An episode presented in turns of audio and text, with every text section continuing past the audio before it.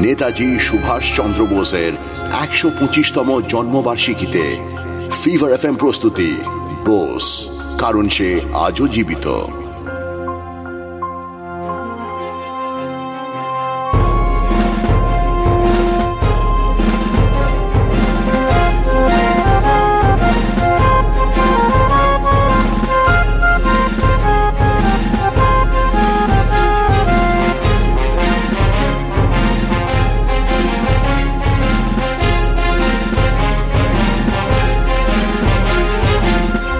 Give me blood, I will give you freedom.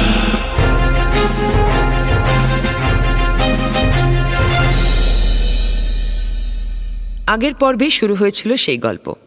Deshbandhu Chittaranjan Das ও সুভাষচন্দ্র বোসের যুগলবন্দি যা বাংলার রাজনীতিকে এক অন্য মাত্রা এনে দিয়েছিল। সুভাষ এতদিন ধরে যে মানুষ যে নেতাকে খুঁজে বেরিয়েছে তাকে হঠাৎ করে নিজের সামনে পেয়ে তার মনের জোর যেন আর অনেক বেড়ে গেল। সুভাষকে ঠিক পথে চালনা করার ক্ষমতা রাখতেন দেশবন্ধু। সুভাষের ইচ্ছে ছিল যে দেশবন্ধুর সঙ্গে থেকে কাজ শিখবে, কাজ করবে। কিন্তু দেশবন্ধু ভালোই বুঝেছিলেন যে সুভাষকে আলাদা করে সেই অর্থে ট্রেনিং দেওয়ার কোনো প্রয়োজন নেই। দায়িত্ববান মানুষ, দায়িত্ব সামলাতে সামলাতেই সে যা শেখার ঠিক শিখে নেবে।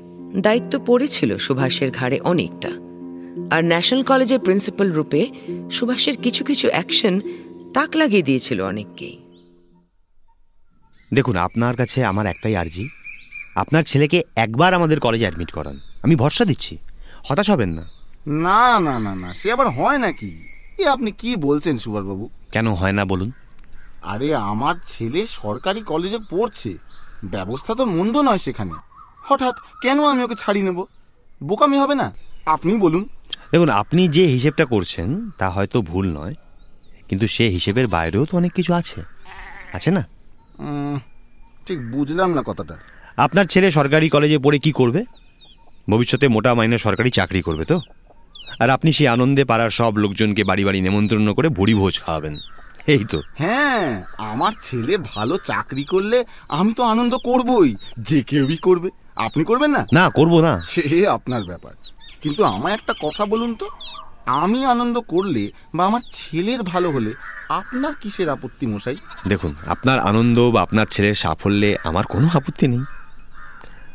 আমি যেটা বলতে চাই তা হলো একটু নিজেকে নিয়ে না ভেবে দেশের কথাও তো ভাবতে পারেন। কি আবার দেশের কথা? আপনার চারপাশটা কি হচ্ছে না হচ্ছে আপনি কোনো খবর রাখেন না দেখছি। শুনুন সুভাষবাবু ওই কথায় কথায় বিপ্লব করতে গেলে না আমাদের দুবেলার ভাত জুটবে না। আমার ওপর অনেক দায়িত্ব। ওসব আপনারাই করুন। আমার ছেলেকে দয়া করে ছেড়ে দিন। আমরা সরকারি কলেজ নিয়েই খুশি তাই থাকব। আপনি এবার আসুন তো। হ্যাঁ ঠিক আছে। আপনি চলে যেতে বললে আমি আপনার বাড়ি থেকে চলে যাব। কিন্তু তার আগে আপনার ছেলের সঙ্গে আমি একটিবার কথা বলতে চাই। কেন? কি দরকার?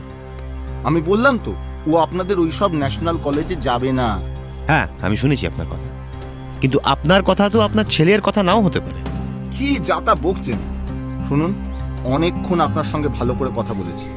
এবার কিন্তু লোক ডাকতে বাধ্য হব আমি। মানে মানে এক্ষুনি বেরিয়ে যান। না যাব না। যতক্ষণ আপনার ছেলের মুখ থেকে এই কথাটা আমি না শুনছি আমি যাব না। আরে কি বিপদ রে বাবা।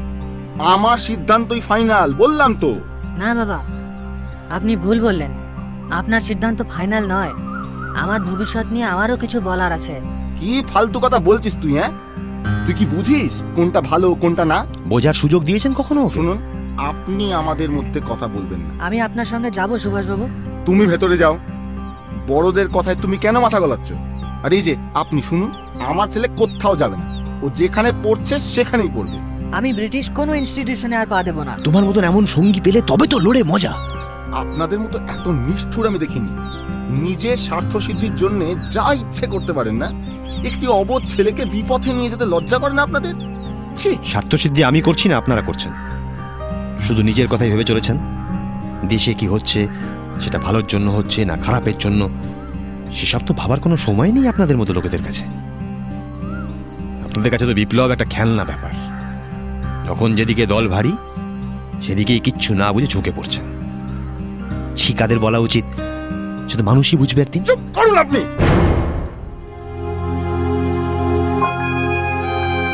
শুনছিলেন ফিভার এফ প্রস্তুতি বোস কারণ সে আজও জীবিত।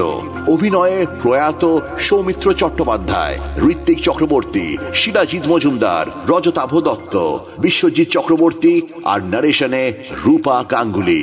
আপনি শুনছেন এইচ টি স্মার্ট কাস্ট আর এটি ফিভার এফ এম এর প্রোডাকশন HT Smartcast.